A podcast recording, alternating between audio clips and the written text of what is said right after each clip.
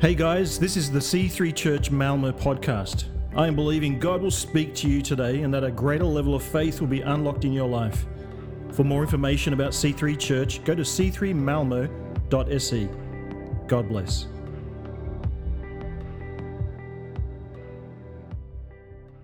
Ebinezer, Eddie.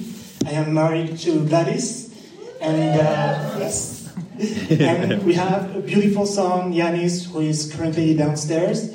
And before starting everything, I just wanted to say that we really love our church.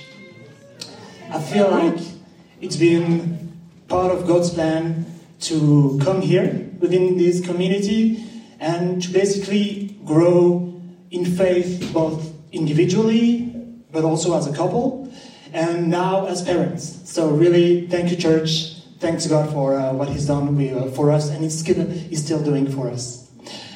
So, um, as I said, today I'll be speaking about my hero faith, but that was not really like what I had in mind before. So I'll just start with a quick anecdote.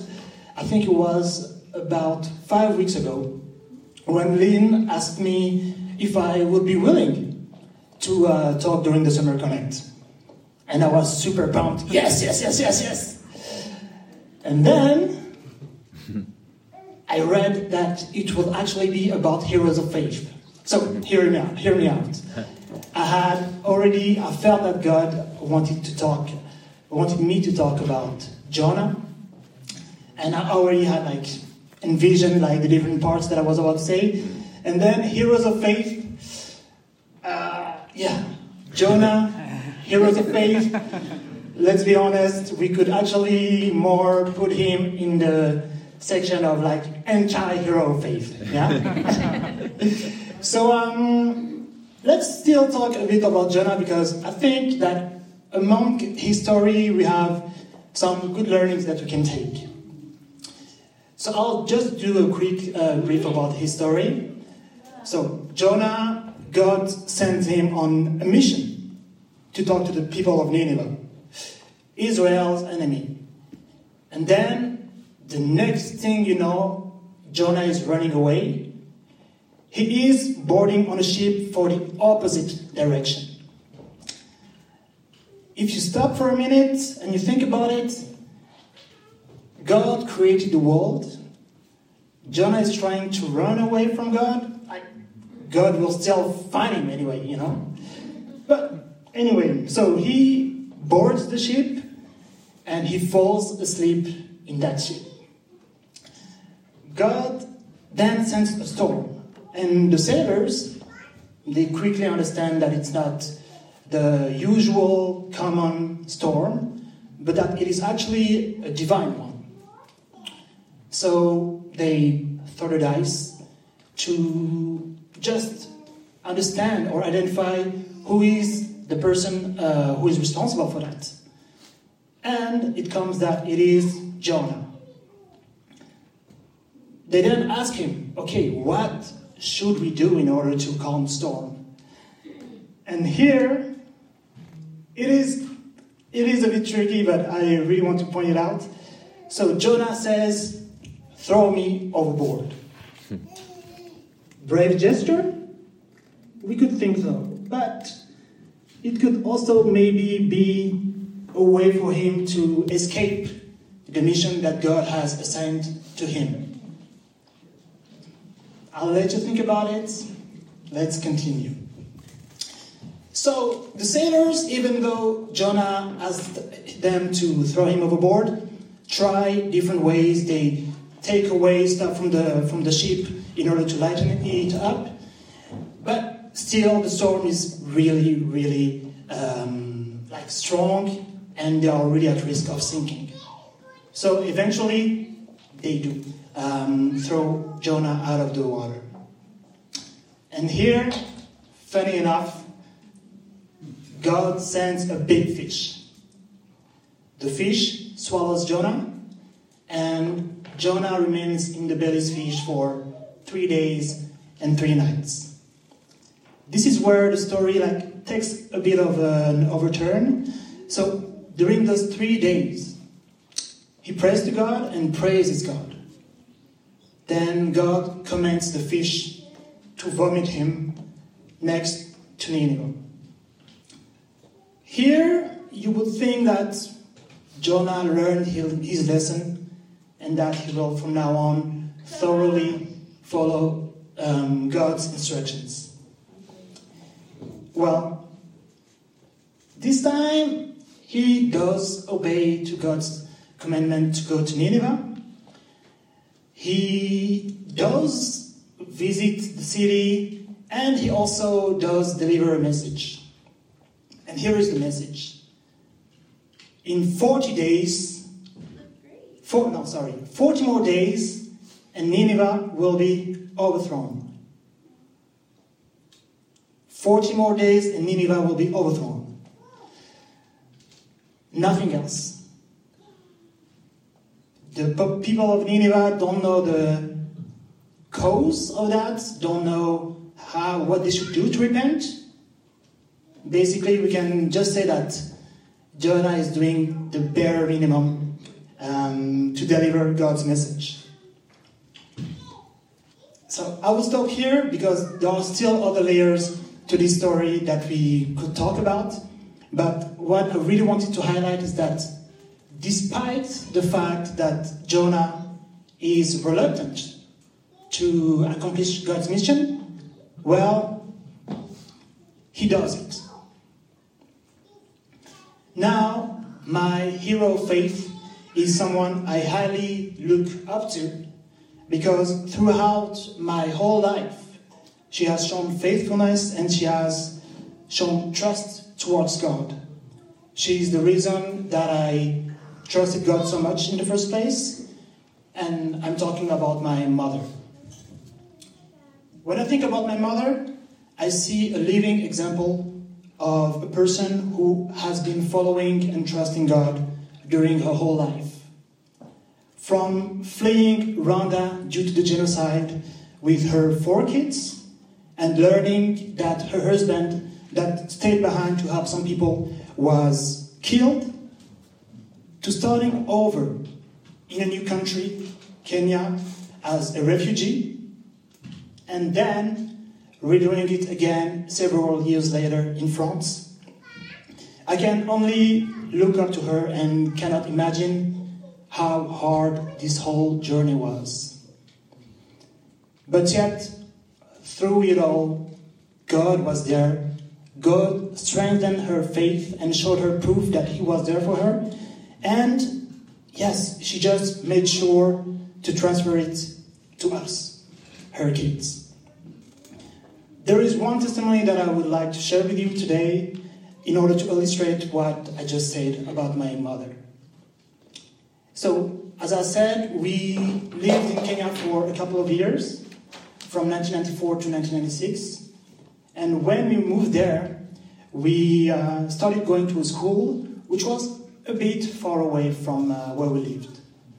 Therefore, my mom was always making sure to dropping us off in the morning and then picking us up in the evening after she finished work. Then, this one day, though, she couldn't manage to uh, pick us up, so she told our aunt, who just arrived in, um, in Kenya, yes, to pick us up. So there we were, with our aunt in the bus. We arrived at our destination, we hopped off. In order to get home, we actually had to cross the road, and we usually waited for an adult to let us know when it was safe to do so. But this time, I don't know why. My brother and I, my brother Eve and I, started crossing as we thought someone said that we could go. My brother Eve realized pretty quickly that it was not the case, and he stopped. I did not. Next thing I know, a car hit me at high speed, and I fell on my head unconscious. The driver, the driver fled the scene, and my aunt stayed in order to stop the cars as I was still laying on the ground in the middle of the road. Then, while my brother was running to inform my mother that I had an, had an accident, another driver stopped by and picked me up to drop me to a hospital. By the time my mother arrived, the driver was already gone. So, Nairobi, for those who don't know, is a big city. There is over 5 million people that live there, and you can find over 50 hospitals. So when my mom arrived at the scene of the accident and asked where the driver took me, and then no one was able to tell her where, but only the direction that he took, you can imagine the state that she was in. So my mom took a bus and started looking for me. First hospital, nothing. Second hospital, nothing. But a doctor told her that there was another hospital closer to where we lived. And there she found me, laying on the floor with no one taking care of me. When she asked why no one was actually taking care of me, the doctor simply said that they were waiting for someone to pay for my care up front, which was around 30,000 um, shilling, which is the equivalent of, let's say, 50 euros. Here, as I said previously, we were refugees in Kenya, and refugees were not welcomed back then and received little to no help. Therefore, my mom didn't have that amount with her, neither with her nor at home. She then started to pray to God, asking for help. And that's when she remembered that one pastor that she knew in Rwanda was said to be living around the neighborhood, the neighborhood closer to this hospital. She continued prayer and asked this simple prayer to ask God to basically guide her to this pastor. And there she went, walking in a neighborhood that she did not know about, but trusting God for guidance. She arrived in front of a residency held by a guardian and asked to the guardian if he knew that pastor. And it happened that the pastor lived in that residency. Yes, yes. So she knocked on the door, and the pastor was there sitting with another man. He welcomed her, and she explained her situation. The pastor then said, Your son will live. It is God who brought you here.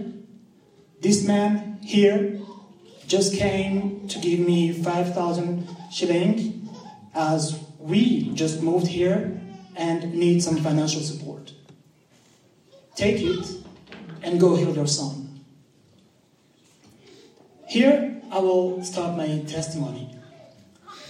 You see, what strikes me with my mother's behavior and why she is my hero of faith is that she never gave up and she trusted God to help her in these situations and many more situations that she's been going through. When I was reminding myself of this story, these verses of Jeremiah resonated in my head. So, Jeremiah 29, verse 11 to 13. You should see them in, uh, on the screen. For I know the plans I have for you, declares the Lord. Plans to prosper you and not to harm you. Plans to give you hope and a future.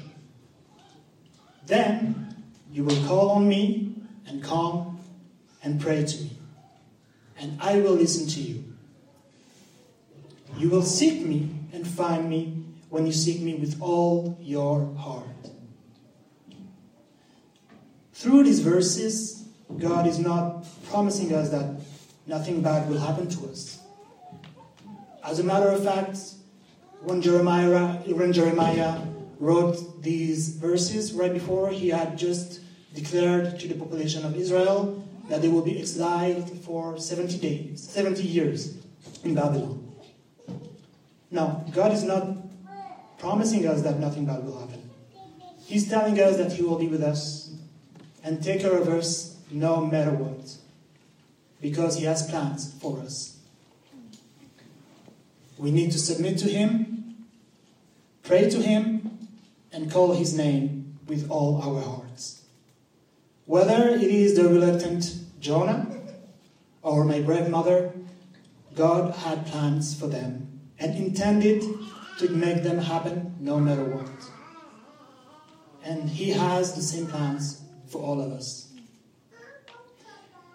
I will leave you with these last words of encouragement from C.S. Lewis. Life with God is not immunity from difficulties, but peace within difficulties. So let's not be fearful, doubtful, but let's remain faithful to God in all the situations of our life. God got us. Amen.